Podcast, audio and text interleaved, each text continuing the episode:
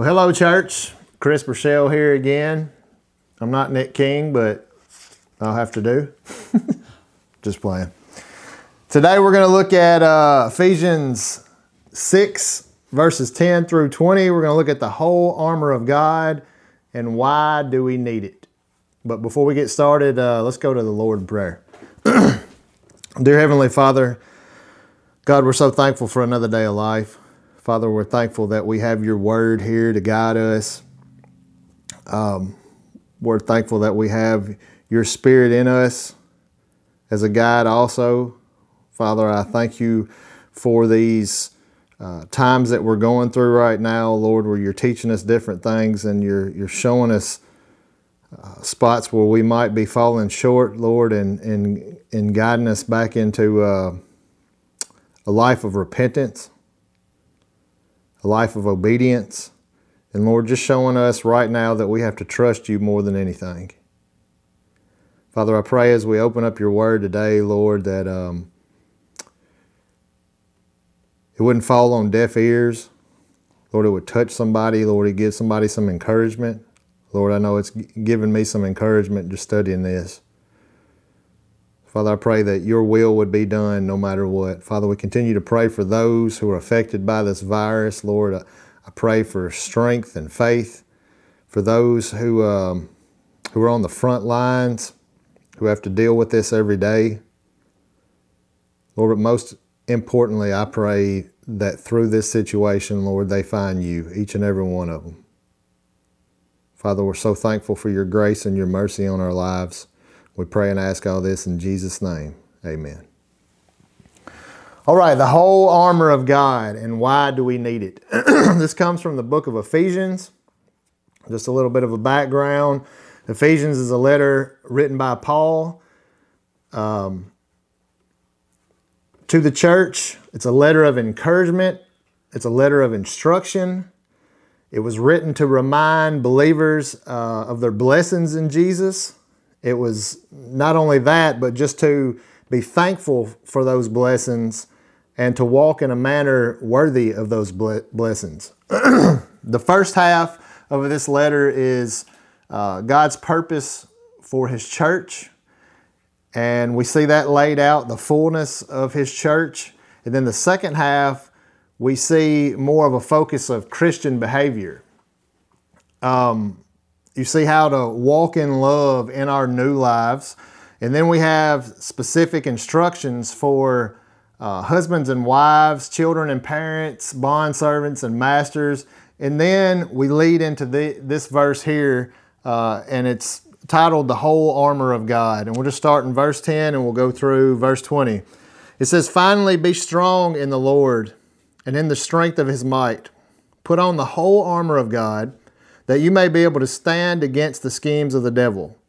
For we do not wrestle against flesh and blood, but against the rulers, against the authorities, against the cosmic powers over this present darkness, against the spiritual forces of evil in the heavenly places.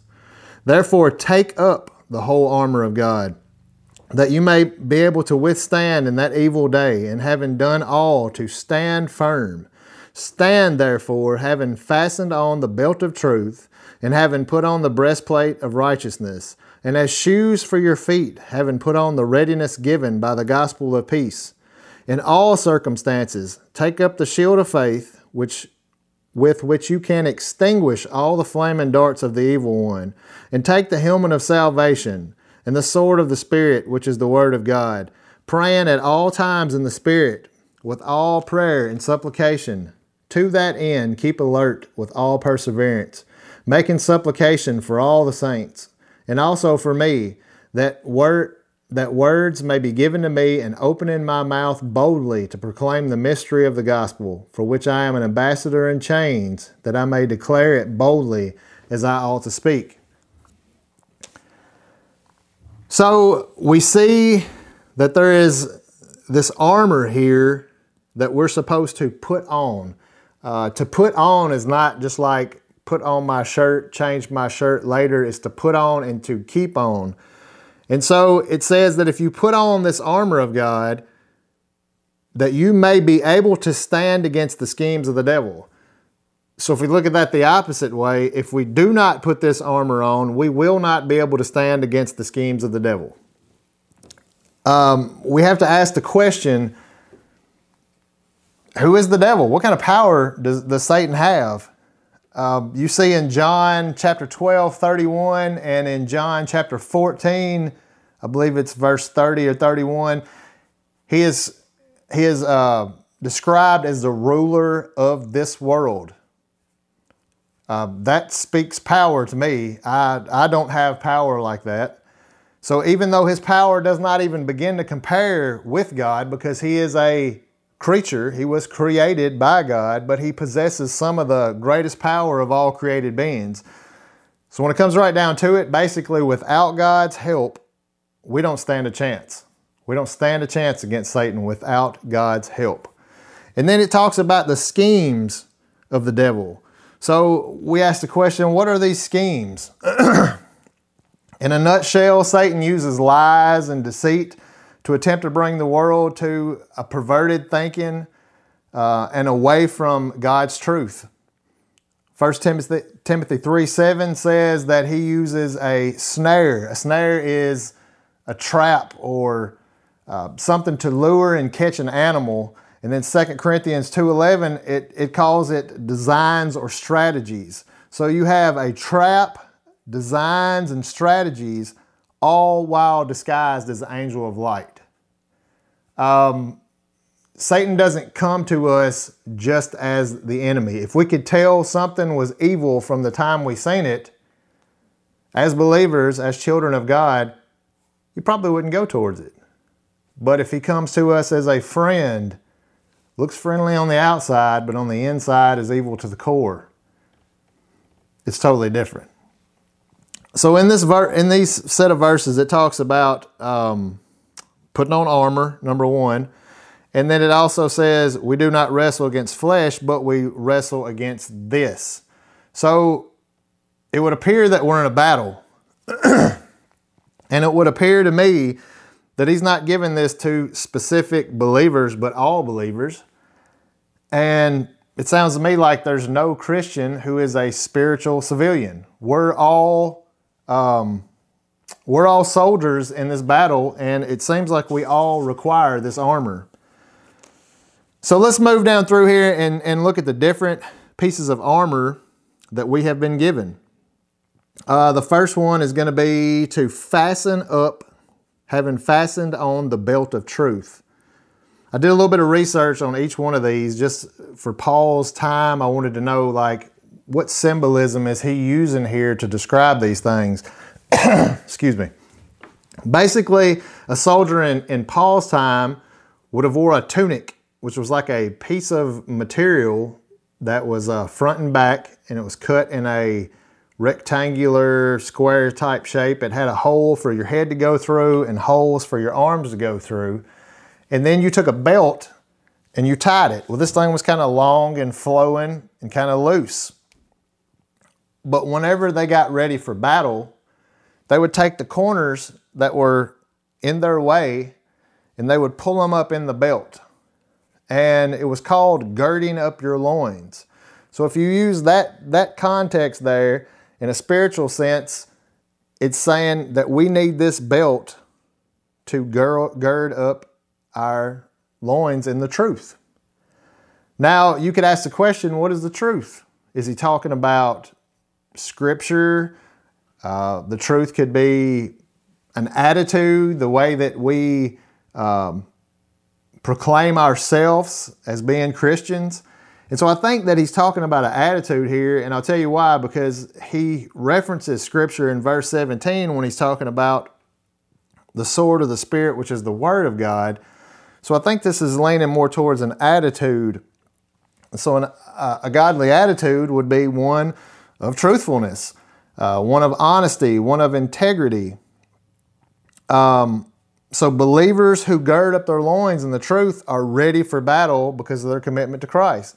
Hebrews 12:1 says, "Therefore, since we are surrounded by so great a cloud of witnesses, let us also lay aside every weight and sin which clings so closely. So I'm imagining this tunic on and it's long and flowing. And it says, Gird up your loins.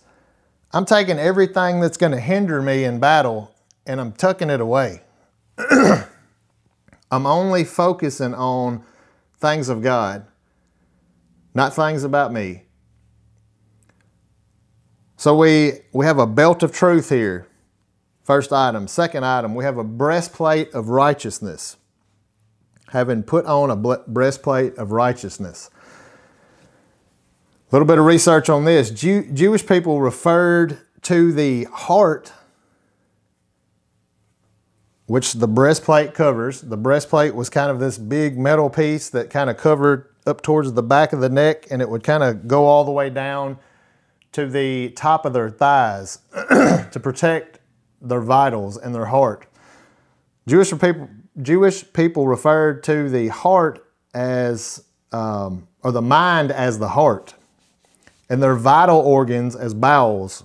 Blew my mind. Get this. Bowels was a reference to emotions because of the way that if it affects your intestinal functions. You get nervous, things start boiling up. The mind and the emotions and the emotions is everything that causes a person to act one way or the other. So, this breastplate is to protect the mind and protect the emotions. It's a breastplate of righteousness. We know that righteousness is given to us by what Jesus has done. His holiness is, is given to us by His actions, by what He has done for us. So that is our breastplate of righteousness. We move on to footwear of readiness. The footwear for a soldier back then, they had thick leather straps. they had spikes on the bottom for um, to hold their footing on the ground. I guess kind of like a cleat. And then they had thick soles to prevent puncture. Uh, they would often set up, I guess, kind of like you would say a booby trap or something, where it would be uh, sticks out of the ground that were super sharp and they didn't want to step on them, so they put on a thick sole. You could be the best soldier in the world, you could be covered head to toe in armor, but if you take your feet out, if you take your, your footing away from you, you're useless.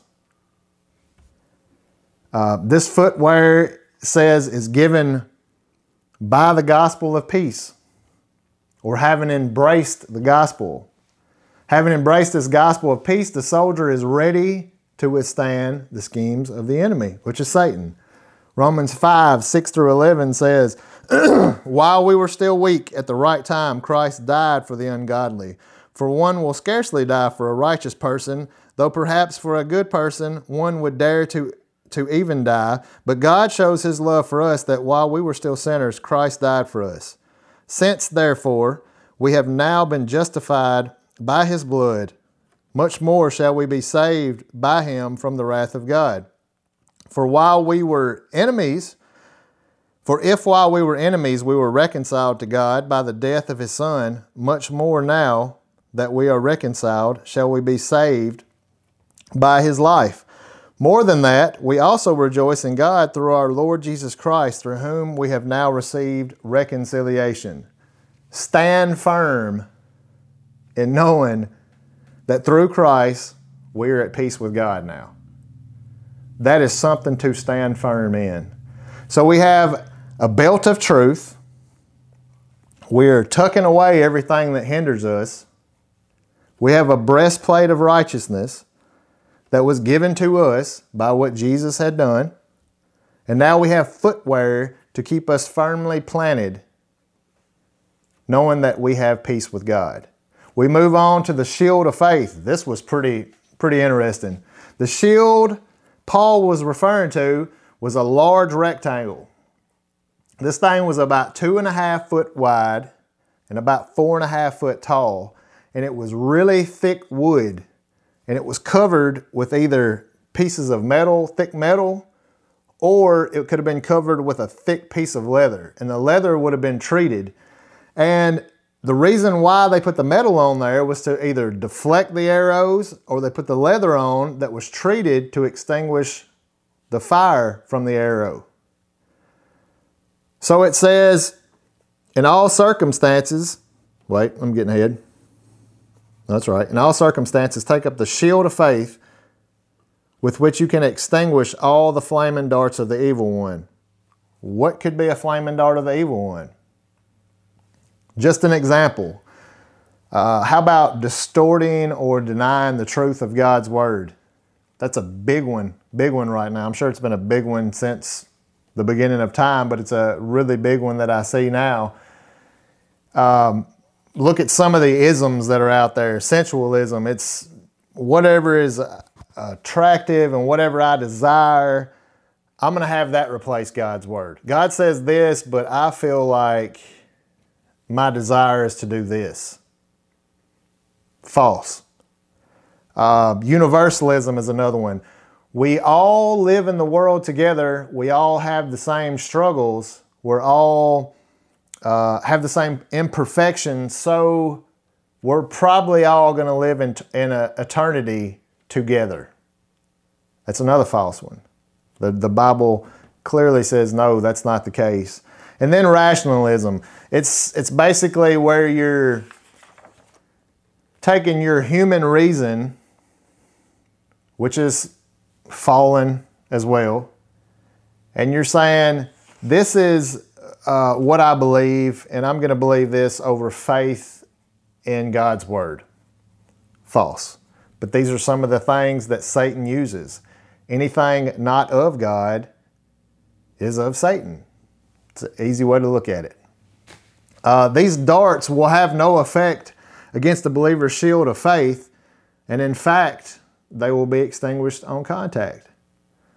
Um, he says, in all circumstances, so this shield is necessary to protect us from sin. We move on to the next one. It is the uh, take up the helmet of salvation. This helmet was either metal or it was leather with metal plates. Um, it would deflect arrows, but its main purpose or its main design was to withstand a blow from a sword. You could be covered from head to toe in armor, and if you leave your head wide open, guess what? None of the other stuff matters. One blow to the head, and you're dead. Uh, it says that this is the helmet of salvation. So while we're talking about salvation, let's think about it for a second. He's not, I don't think Paul is referencing the act of getting saved uh, a specific time of getting saved, but rather uh, a reference to you are saved and in this present and in the future of our salvation, I believe is what he's talking about here. Think about it. Satan wants us to doubt God in our salvation. Um, I can't tell you how many times I have doubted my own salvation just by my actions or maybe by my thoughts. But God says He keeps His own. I cannot fall away. Once I'm there, I'm there. But yet I still sin. And when I sin, it's easy to doubt. So we see this as more of this helmet of salvation as more of a assurance that God's work in our lives and more of a confidence in a full and final salvation to come. We are being saved. We are saved, but we are being saved.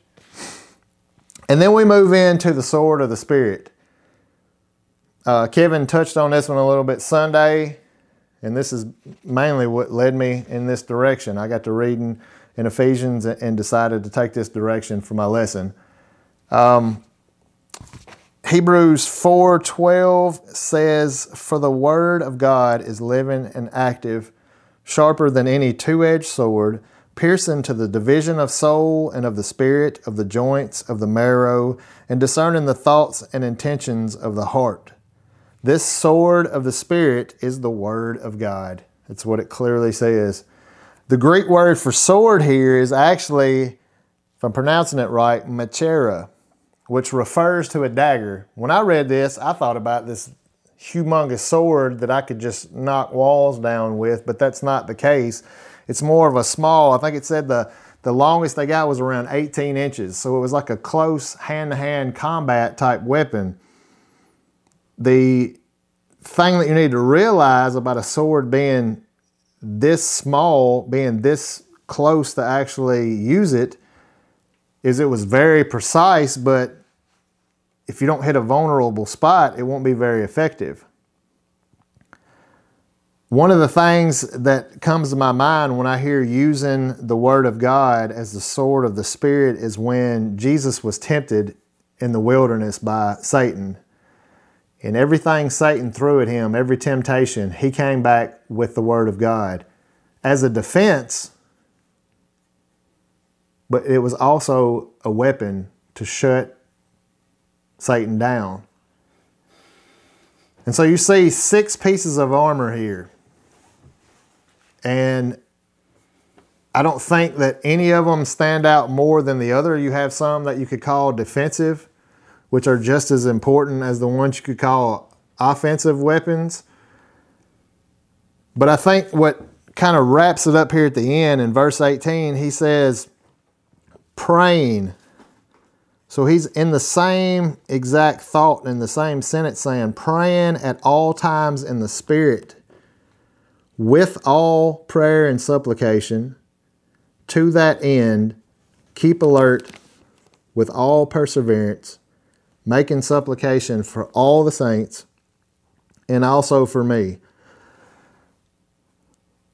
He's given us, I mean, this seems like an arsenal here because prayer to me is is one of the most effective weapons there is. Even even when I can't do anything else at all, I know I have the word of God, but I know I can pray. When I'm away from people, when I'm quarantined in my house, I can't do anything else at all. I can pray. And pray, uh, Paul is very specific here in what he's saying, he's saying at all times, not sometimes, at all times. So he's giving us a frequency here of when, at all times, in the Spirit, at all times be submitting to the will of God, all prayer and supplication. So that's just a big variety of prayers to me. And he's saying, keep alert. So stay focused on this task at hand with all perseverance.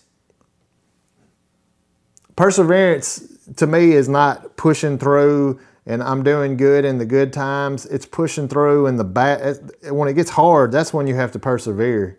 It's easy when you're jogging whenever the the wind is just right and the weather is just right. I think of being in a race and, and, and running. It's easy. When the air gets thick, when it gets hard, when things get harder, you have to push through it. And he's saying, stay focused. Stay focused. All in all these moments, every negative, every positive, stay focused. And he says, pray for yourself, but also pray for me. During these times, we need to be praying for each other and even once things get back to what we would call normal, if that's a thing, pray for each other. Pray for our pastors. I can't I can't stress that enough. Prayer kind of culminates this whole thing to the end. Like you have all this equipment here, and then you have an arsenal of prayer. And everybody can do this at any time. So, just to wrap the thing on up, if if you are a believer, um, whether or not you see it, Paul uses symbolism here, but whether or not you see it, we are on the front lines of this battle. You don't have a choice. You're on the front lines of this battle, and we must be alert to our enemy we can't have just one piece of this armor. We've got to have it all. Um, and it's sufficient and it's absolutely necessary. To pull it all together, when it comes right down to it, what all this is saying is Christ is our armor and he is sufficient to overcome any evil. He already has. He's already shown that nothing can stop him, that he has the power over life, over death. And our lifestyle should be walking with Christ. And as you go down this list, our walk, walking with Christ should be meditating in the truth, doing what is right, trusting in God's promises, hoping in total salvation, speaking God's word, praying for ourselves, other Christians, and praying for our pastors, those who preach the gospel. And if we do that by God's grace in Christ, we can overcome the evil one. I hope you've gotten something out of this today. I certainly did when I was putting this lesson together. I just want to tell everybody, all my church family, I love you and I miss you. Can't wait to be back in, in here on uh, whatever Sunday it's going to be and standing up before you and uh, leading, God, leading God's people in uh, songs of worship. Love y'all. Thank you.